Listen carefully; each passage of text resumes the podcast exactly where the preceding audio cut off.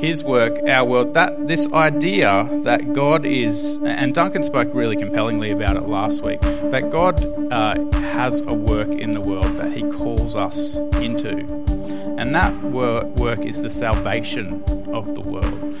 And who knows that the best placed person to be God's saving agent in your world is you. No one else can be your father's son or daughter and share God's love in the, in the way that you can as a son or daughter. No one else can be uh, the colleague that you are when you sit in your office next to somebody else who needs God's love. I thought I'd just um, start by taking you on a little bit of a journey through some interesting images and, and mindful of the fact that not everybody here um, and when they listen on the web will be able to see these. I'll just explain these. Here's a, a pair of very old, sort of rusted out or worn away spectacles. And as I um, show you these images, I'd like you to kind of begin to latch onto at least one of them to carry with you through the message this morning. These glasses were found in the permafrost um, in, in the north, in the Arctic region, uh, the territories of Canada. As was this pocket watch, miles from anywhere, out in the middle of, of a very desolate uh, windswept island up in the Arctic. This uh, is a, a, beaded purse uh, that contained a lock of hair. And it was also found out there in the permafrost. The story uh, attached to this was that the, the young man who, who was found deceased with this on his body um, had been given by his relatively new wife a lock of their child's hair that he took away. Um, and he died with this purse from his wife on him. Here's a book um, that's one of many that was also up there in the Arctic, in the cold north. A boot that someone wore on an expedition that I'm about to tell you about, also left up there in the permafrost, some fishing wire, a fishing hook, some needles uh, from the from the officers' um, quarters, apparently, of a ship that is stuck up there in the ice.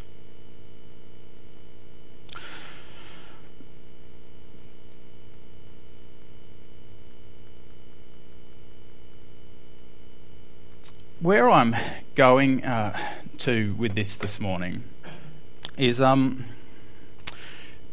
you know, we've looked at this language of mission from Scripture and come to see that actually the word that we use for mission is this word sent. That God is kind of sending us on a mission into the world. Um, and uh, I, f- I just came across this story uh, very recently that I thought served as an interesting kind of analogy um, to what can go wrong when we're on mission. Those articles that I showed you um, came from uh, a sort of doomed exploratory mission uh, that was looking for what they called the Northwest Passage. So, actually, this thing has a laser pointer on it that I'm going to see if I can use. Uh, back in the sort of age of exploration, uh, much of what was sort of happening in the world in terms of exploration was coming out of Europe. We understand that. And then um, we also know that Europeans kind of settled that part of America there. And before uh, we had aeroplanes to help us kind of get around the globe, all sort of transport had to happen by sea, right? And uh, that was fine if you were going from North America there across to Europe there. But there was also a lot happening in this part of the world. And so, if Europeans or North Americans wanted to access Asia and Russia, they had for many, many years to sail all the way around the American continent and then traverse the Pacific Ocean. But there was this idea that perhaps this almost mythical passage could be um, found between, whoops, between that part of the world. So if we look at, it's a bit of a confusing map. I had to try and find one. Yeah, it was sort of a gamble. What, what was going to work better, having Asia in the middle or at, at the edge? But anyway, um, they wondered if they could get somehow through there. And um, in 1840, uh, a man called John Franklin took an expedition of 129 men uh, up there to try and make it through the Northwest Passage. And as it turned out, not a one returned, actually. They all died. Um, the ships got stuck up there in the ice. Um, eventually, the men abandoned their ships, and it seems that in small groups trying to find their way south to a trading station, they ended up all freezing to death out on the tundra and the permafrost and the ice. So you can see uh, it does look like a treacherous bit of ocean there, doesn't it? A, a, lot of the time, particularly back then, there's been a lot of melt since then. Um, but uh, you could only traverse those waters in the warmest months because they would freeze back up again. And um, I like uh, this as a metaphor, as an analogy. Actually, uh, it, it, serves as a great analogy for, for many things. Um, but I like it because it speaks to us of trying to do something new, trying to do something that hadn't been done before, even imagining um, that a new way needed to be found. Um, and there was a question over whether it was possible, over whether you could actually ever get ships through there. And as I've already explained, some people paid a great price trying to work that out. I think um, about what we've been talking about here in this Sent series. One of the things that we've heard Graham say is Jesus is calling us as his church to begin to focus again on what's right in front of us. You know, to be Christians in our offices, to the people that we work with, uh, in our kitchens, to our children as we raise them. To be present as salt and light where we live. Um, there's a lot happening in our world at the moment which could sort of shift our attention from what's very close to us, the here and now, what we can touch, up to sort of the big picture of stuff that's going on in the world. If you think about uh, what's happening geopolitically at the moment, what's happening between Russia and the United States, if you think about what's happening culturally, uh, is uh, Western civilization sort of abandoning Christianity? If you think about what's happening politically in our country, are there parties which can represent uh, what we as Christians uh, understand to be the best values and ethics uh, for all Australians? Big questions over those things. Uh, big questions that our minds could go to and could become sort of preoccupying for us. And in the face of all that, uh, we're hearing many people in our midst, and we've had some great guest speakers here, say, actually, God is calling you to do something maybe a little more humble. I mean, it's great to pray, uh, you know, that Donald Trump and Kim Jong il Un uh, have a good time together and work things out and we don't bomb each other. Yes, that would be really good, not to be nuked. But actually, even as all that's going on, Jesus is calling us to be disciples down at the ground level, at the coalface.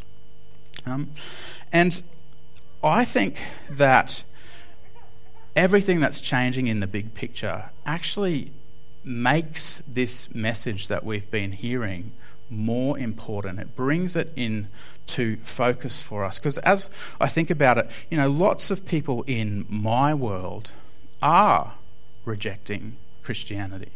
Sometimes that feels like a rejection of me as well, but there's lots of people, neighbours, friends, who are saying, actually, your religion doesn't work for me anymore. I don't really want to have anything to do with it. Lots of people are also rejecting the institutions that are a part of my faith. They're saying, actually, the church doesn't do anything for me anymore. I, I, feel let down by it. I feel it's corrupt. I feel it's dropped the ball on too many important issues. And I don't want to have anything to do with the church.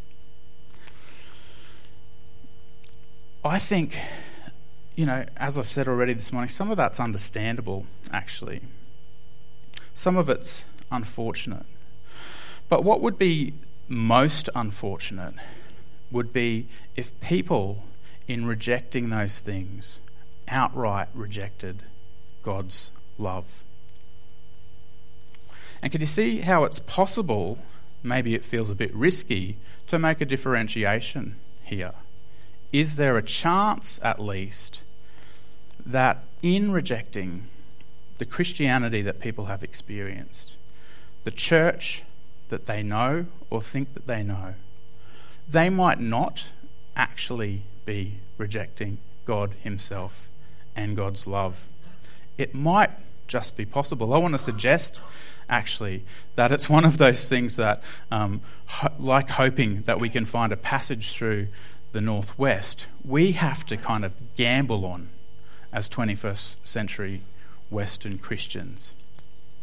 Because it would be such a tragedy if people rejected the church, rejected the way that we live our faith out, and sort of as just a part of that process rejected God if that weren't actually necessary, right? If there was a way through that passage to say, yes, I get that there's stuff about the way that I live my faith out that you're not sure about. I get that the church has let you down, but can you still be compelled by and come to know God's love? Wouldn't it make sense just to throw everything at that and to try and discern whether there is not some gap, some passage through which we could bring Jesus' saving love to a world that really needs it, even if they have issues with the way we live our faith out, even if they've been let down by the church, if there's some small chance that they can still be captured by God's love, I believe that being sent is something like finding our way through this mythical passage in the north. Now, that might be a bit of a daunting uh, sort of suggestion, particularly because I've opened up by saying the men that I want to talk to you about a little bit this morning all died up there in the ice. We'll just close the meeting and you can go home blessed.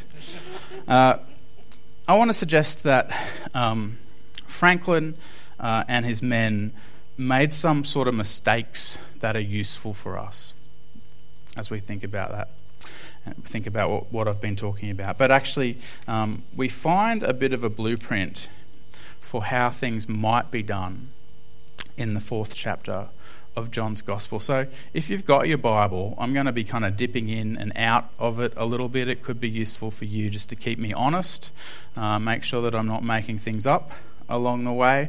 I'm sure you, uh, many of you, will know this passage though as we go to it.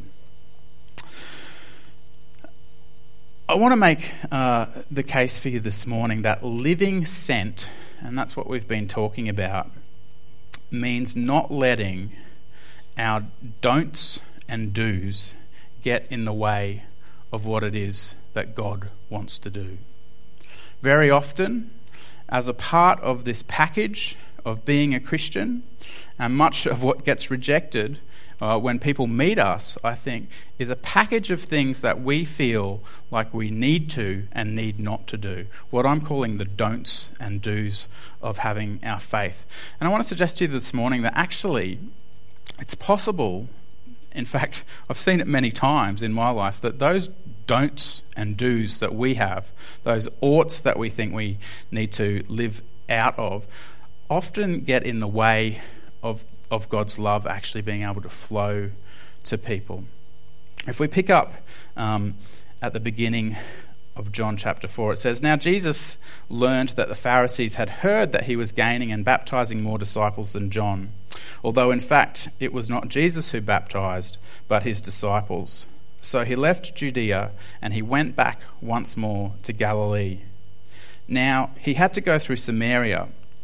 So he came to a town in Samaria called Sychar, near the plot of ground Jacob had given to his son Joseph. Jacob's well was there, and Jesus, tired as he was from the journey, sat down by the well. It was about noon. When a Samaritan woman came to draw water, Jesus said to her, Will you give me a drink? His disciples had gone into town to buy food. The Samaritan woman said to him, You are a Jew, and I am a Samaritan woman. How can you ask me for a drink? For Jews do not associate with Samaritans. Jesus answered her, If you knew the gift of God and who it is that asks you for a drink, you would have asked him and he would have given you living water. Now, some of you will have some insight into this story and know that Jesus was doing something quite scandalous in this situation, um, just really by talking to a Samaritan woman. So she picks up on this, doesn't she? She says, Actually, you Jews have some do's and don'ts, and you seem to be doing one of the don'ts right now. As a Jewish man, talking to me um, at as I'm drawing water, I have some sort of reason to be suspicious um, of what's going on. But actually, to kind of call you on your own code, which says this is a no no, this is a don't do. Jewish men don't talk to Samaritan women. How can you ask me for a drink? She says. I think it's really instructive, and I love it how Jesus actually sort of ignores that, doesn't he? What does he say to her? He downplays these do's and don'ts, and instead he goes straight to his concern, which is that she should receive this living water from God. So she says, What are you talking to me for? That's a don't. He ignores that and he says, There's something that I want you to have, and it comes from God, and it's life itself. And if you just had that, nothing else would matter.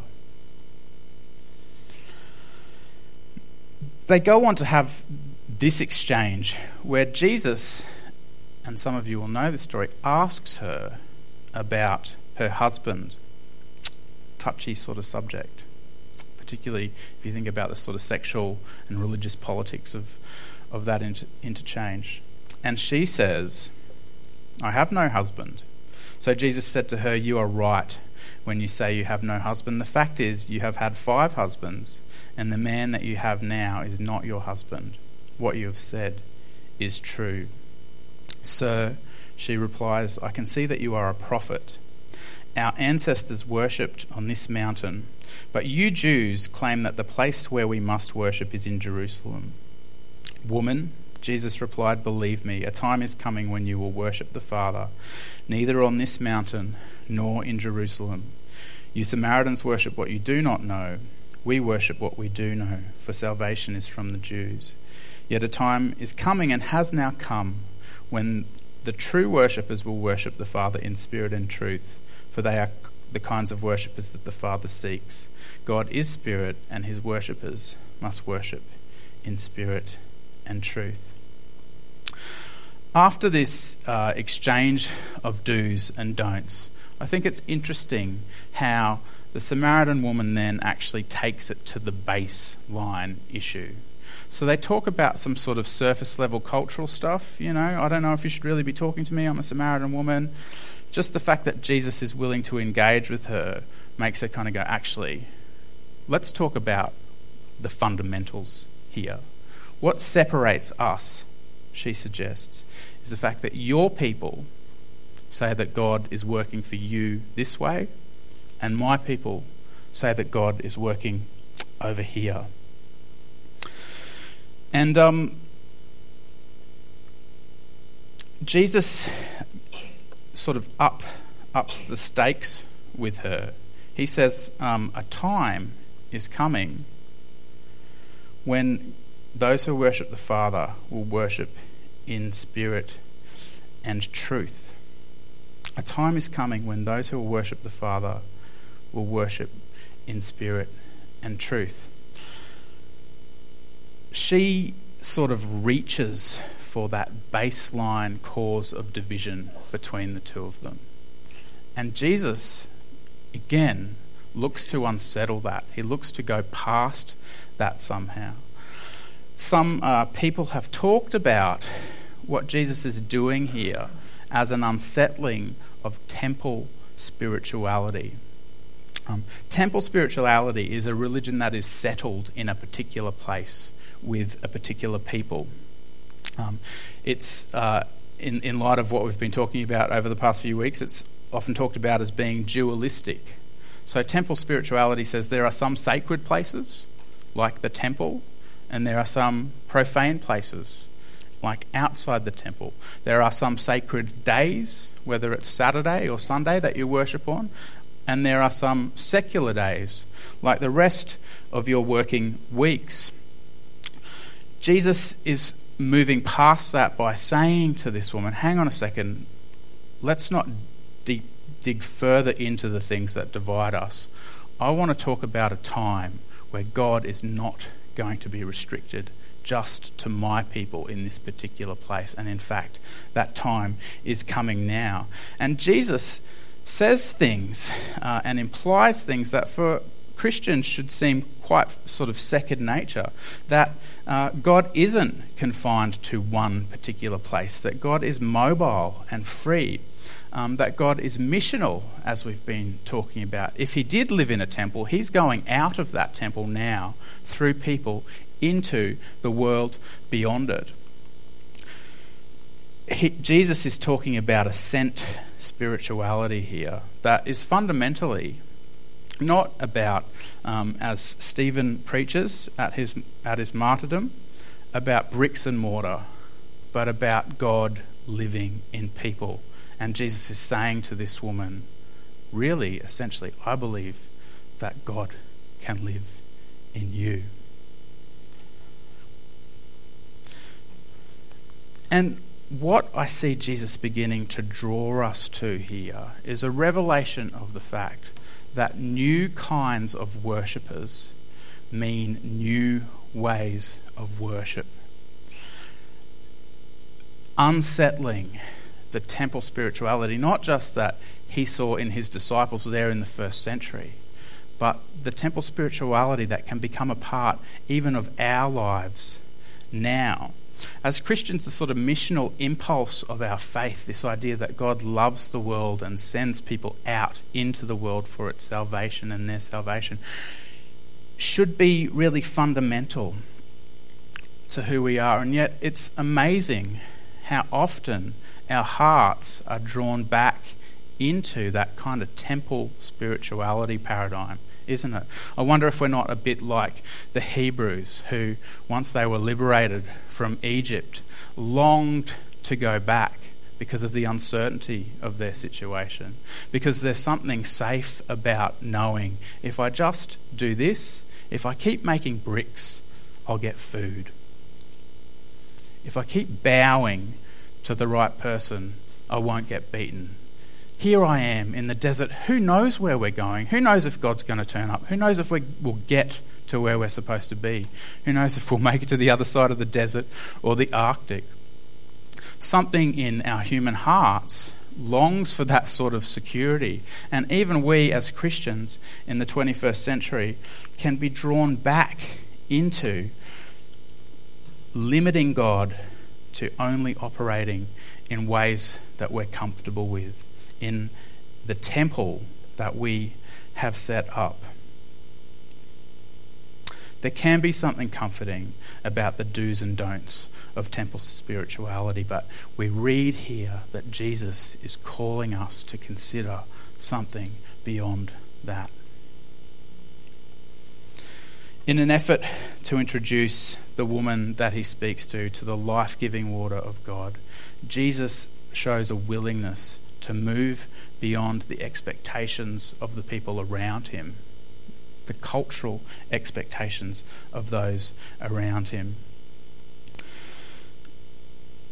And uh, this just brings me back to this idea of a gap that could exist. If we're facing unprecedented times, if it really is the end of Christendom as such in Western society, if doing church the way that we've been doing it isn't going to work anymore, if we are seeing people reject Christianity and reject the church, but there's just a sliver of hope that there is some way still that they could accept God's love.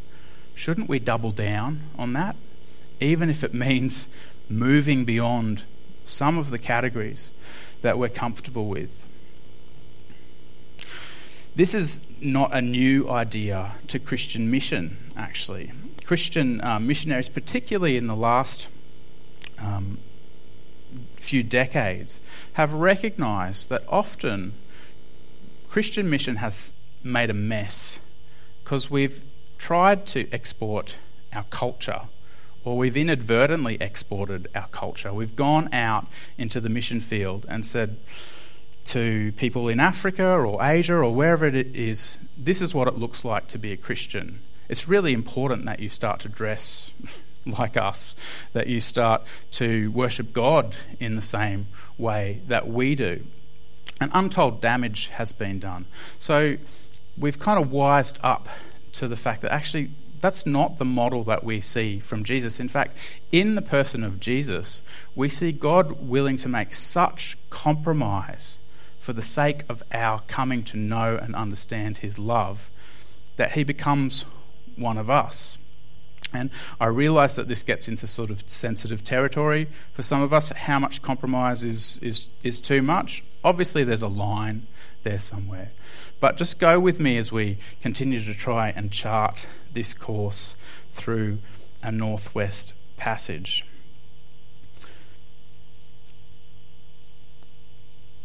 Very often, the way we live out our faith, whether we recognise ourselves as missionaries or not, has a lot of cultural baggage to it. Uh, we think that we live as Christians, but very oftentimes we're just living as 21st century Australians. Graham uh, has a story about this, and he can correct it in the footnotes later if I get it wrong. But when he was working for World Vision, I hope I'm not uh, stealing this from a sermon that you're going to preach in the in the future, Graham. Uh, he'd been doing a fair bit of work in Africa, um, and they bought an African pastor back uh, to Australia, and he, you know he was touring the various churches and that kind of stuff. And they got a bunch of the pastors together one night and took him out for dinner. And these were the dark days where the Clark family still lived in Victoria. Um, they were suffering on the mission field down there. And so in Melbourne, if you're bringing uh, someone from out of town out for dinner, where do you go? Well, you take them to Lygon Street, right? And I don't know if you've eaten on Lygon Street, but it's a great cultural experience where, you know, you kind of get lured into restaurants or talked into going into restaurants, and they have just ridiculously large serving sizes. Um, and as Graham, as I remember Graham telling the story anyway, uh, you know, huge plates of food are coming out. Everyone's in a good mood. They're having a nice meal together. Conversations flowing, and then um, if my memory serves me correctly, it was Graham who noticed that the African pastor was beginning not to be so jovial in their midst. And checking in with him, he, he said, You know, is everything okay? And the African pastor said, Is this f- food all for us? And uh, yeah, it is for us. We're not going to be able to eat all this food, are we? No, probably not. So, what happens to the leftover food? Well, it probably gets thrown out. And in that moment, um, Graham will get a chance to tell this in another sermon, and he'll tell it better. You know, the the bottom sort of falls out, really, of the evening, doesn't it? Because um, the assumptions that we have as 21st uh, century Australian people that it's fine to eat to excess, that we've got an abundance, so waste doesn't matter. Maybe don't sit so well with, a, with an African Christianity of scarcity. And there are so many ways that we risk doing that, presuming that who we are as Christians is who everybody should be as Christians. Very often, our ideas about what constitutes what is sacred and what is secular contextual, not always, but often. And so, good missiology these days says you, you need to be a student of the culture that you're trying to witness to, right? I mean, that's a crazy idea thinking about Jesus actually coming down and living amongst us. Is, is that precedence? I think so. Um, John Stott said towards the end of his life that if Christianity in the West is to survive, Christians need to be what he called double readers. Yes, we need to read the Bible, but we also need to read culture. Because the, what we presume about what makes sense of the Bible in the world might not make sense anymore. We haven't been close enough to culture to kind of watch that drift happen. There's a story from um, Franklin's sort of ill fated journey that I think really uh, exemplifies the terror of this. Uh, besides not really consulting with the Inuit people for the mission, uh, for a long time, historians didn't talk to the Inuit people about their experience of these 130 white people going through lands where they actually lived. Um, but uh, it, it, came back recently that in Inuit history, uh, there's a record of, in the late 1840s on the southwest coast of King William Island, a small hunting group, native hunting group, encountering 30 white men asking for food. The Inuit traded whale blubber and seal meat for a knife. Then they watched as the white men melted the blubber and cooked the meat over it, losing the blood and fat that were considered by the Inuit to be the most nutritious and essential parts. And so here we have these men, still alive, still on the journey to safety, actually encountering people with cultural knowledge that could help them, and then just reverting back to their own limited knowledge. One of the things we're wrestling with a bit in our house at the moment, as I think about this, is um, we've got some families on our street, and uh, they all get on really well, good people, uh, none of them Christians that we're aware of. And uh, they make a big deal of, of Halloween because it kind of gets the kids connecting with each other, and you know they'll they'll have a, a, bit of a street party actually. And I know if I can throw my wife under the bus, particularly Sharilyn, uh, really struggles with you know. Uh, some of the stuff around Halloween, the aesthetic of it, the parent celebration of witches and that kind of stuff. But yet we both have this conversation with each other every year where we're like, what does it mean to be sent here? Are, if we're not getting involved with this, are we just the Christians with our do's and don'ts, with our temple spirituality, not going into our world, not being the salt and light? I don't have an answer for that, but these are the kind of gaps that I think we have to be willing to explore now. Because how do our neighbours read our lack of willingness to get involved in one of the only things that they do together with their kids? It's a challenge, isn't it? It's a real challenge. Living sent means maybe not letting our do's and don'ts get in the way of what it is that God is wanting to do in the people that He cares about out in the world. Living sent also um, means leaving the familiar behind and trusting the supply of the Holy Spirit.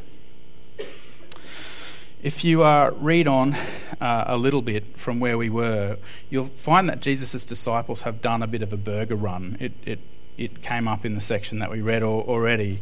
And um, they returned to find Jesus talking to this Samaritan woman. The text says they were surprised. I think that's probably a little bit of a soft word. I'd say they were probably a bit scandalized because they say, Jesus, what are you doing talking to that Samaritan woman? And the text tells us that the woman leaves her water at the well and rushes back to her village. Anyway, like good Jews, uh, uh, food is, is very important, so the disciples seem to be able to put that to the side and they urge Jesus to eat. Uh, meanwhile, they say, Rabbi, eat something in verse 31. And he said to them, Well, I, I have food that you know nothing about. Then his disciples said to each other, Could someone have bought him food? Jesus says, My food is to do the will of him who sent me and to finish his work. The thing about being willing to surrender our do's and don'ts and to be sent in the world is that it positions us to receive the supply of the Holy Spirit on mission, right? Being willing to surrender our do's and don'ts and be sent actually positions us to receive the supply of the Holy Spirit in the field. It would seem actually that sometimes our own ideas about what we think we need to do and be to enter into God's work could actually be getting in the way of us going on God's work. What Jesus is saying here is like food is important. I'm, I'm grateful for the burger, but actually, this is never the main game, is it?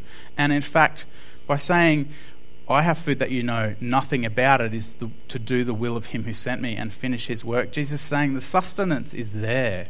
Anything that we can possibly need will come when we answer the call to be sent into the world. again, um, to see how it can go wrong, uh, just reading a passage written uh, about the Franklin expedition from a, a book by name by a guy called Roxburgh. He says the manifest of Franklin's journey is a telling description of what these adventurers understood to be important and necessary for the journey. It captures the narrative in which they lived, a narrative that would destroy them because it made little sense in the environment of the Arctic. Franklin equipped his ships with a 1200 volume library. You remember that book? The picture of the book? A hand organ that played 50 tunes, a china place, uh, china place settings, and expensive silverware. These early Victorian era Englishmen took their world with them. So important were these elements of normal life in England that they only carried a 12 day supply of coal for their auxiliary engines, knowing that the journey would last two to three years. Lodged deep inside them were habits and customs of their world which determined that what they took with them uh, when determined what they took with them when they abandoned their ship to seek help. Bodies were found out in the ice fields uh, in shallow graves with their silverware beside them. Despite their brave commitment to explore a new way through the Northwest Passage, Franklin and his crew went with the assumptions of a 19th century English world, and it killed them in the space into which they entered. Remember Graham preaching uh, from Luke 10. Uh, recently. The harvest is plentiful, but the workers are few. Do not take a purse or bag or sandals, and do not greet anyone on the road. How much of the potential mission of our lives dies in the ice? Because we feel like we have to lug the whole temple with us everywhere that we go. We feel like every encounter that we have with another person in need of God's love needs to tick off all these boxes that make us a Christian too.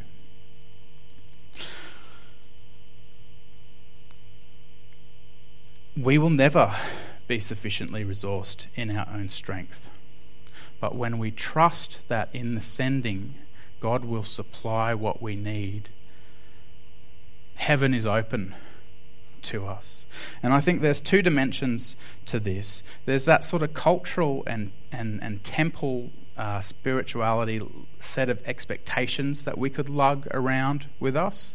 That every interaction that we have with someone who doesn't share our faith has to sort of go through a list of propositional theological points that we place at the center of who we are. But there's also a resource dimension to it where we feel like we have to take, you know, all the supplies with us all the time. Whereas Jesus is saying, actually, the most important thing right now is that you go. I will provide for you, but you need to get out into the field. Now, what's what are the sort of things that we sort of uh, can can feel like we need to be prepared for? We might feel like we don't have all the answers yet, and that's what stops us from being sent and going. We might feel like we don't have the funding, and obviously you know, there's wisdom here too. There's there's also been cases where where Christian missions have have not uh, really thought through and not been good stewards and wise about what they take. Um, but I think you get the point we're making. We might also feel like we're not educated enough to go, and you know, we we, we don't have uh, a, a firm enough grasp of our faith and the Scripture. But Jesus is saying, actually, you need to begin that journey, and the education happens on the way. You need to begin that journey of being sent into the world. The resources will be unlocked. Because too many times in our lives, I think, those fears actually stop us from taking the first step. And going uh, from the analogy of, of Franklin's um, expedition, there's a good chance that there are things that we need to put down for the sending. And that's one of the things I want to challenge you with as we get to the end this morning that you won't be able to take everything with you if you're sent. Some of the objectives of your life might not line up with this superior objective that God is saying, you know, you need to be a missionary first. Sure, have a career, but you're um, in that you're a missionary. If your career isn't a part, so Duncan last week used the language of call and assignment. If your assignment doesn't line up with your call, well, maybe you've got a problem. Oftentimes, thankfully, by the grace of God, uh, our assignment has the call in it. But something to consider are there items that we're lugging across the ice that we don't need to? To go is imperative.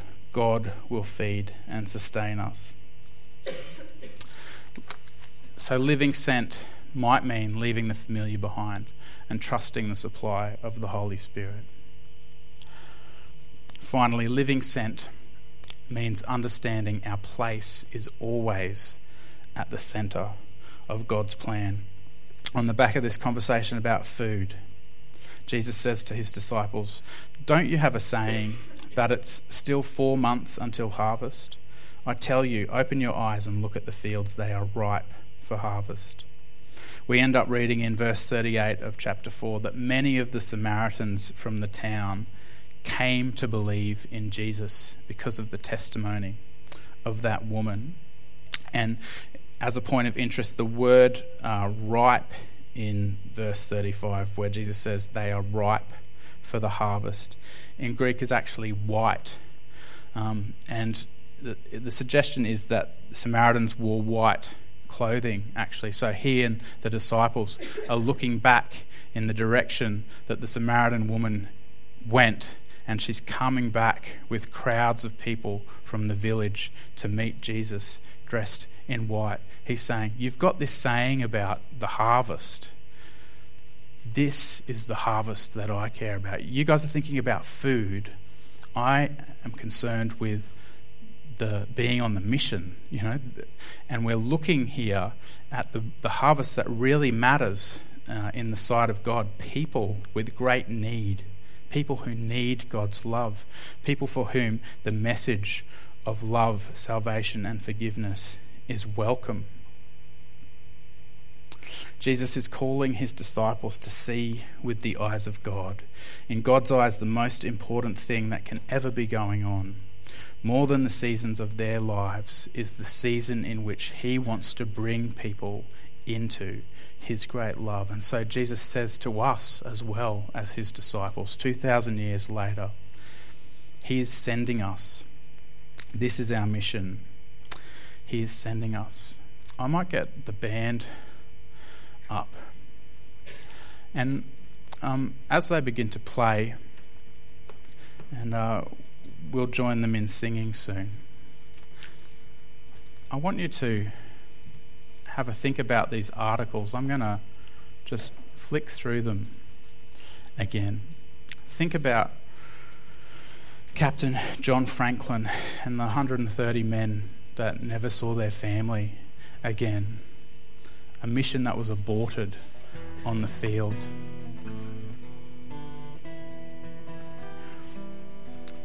We have faith that God's mission won't fail. I think the question is are we going to be a part of it? God is inviting us into his mission. God is saying there is a work of love to do in the world. Would you join me in it?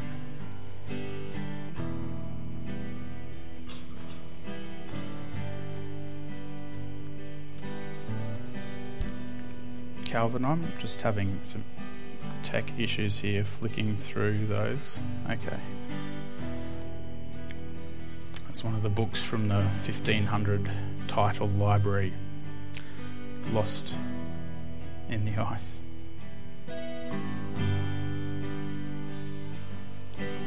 You know, is God sort of speaking to your heart and saying, actually, there's something you need to put down to be sent? There's something that's holding you back taking up the mission.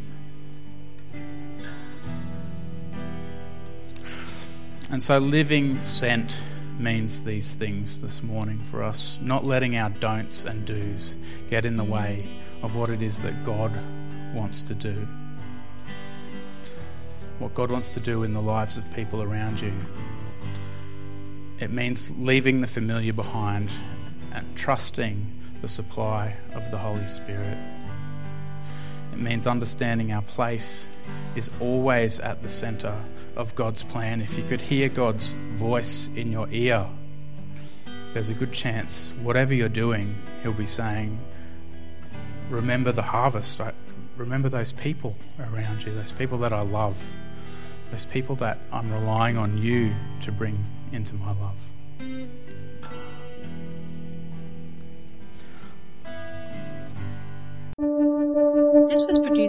Cornerstone Christian Resources. It is deemed copyright and may be used by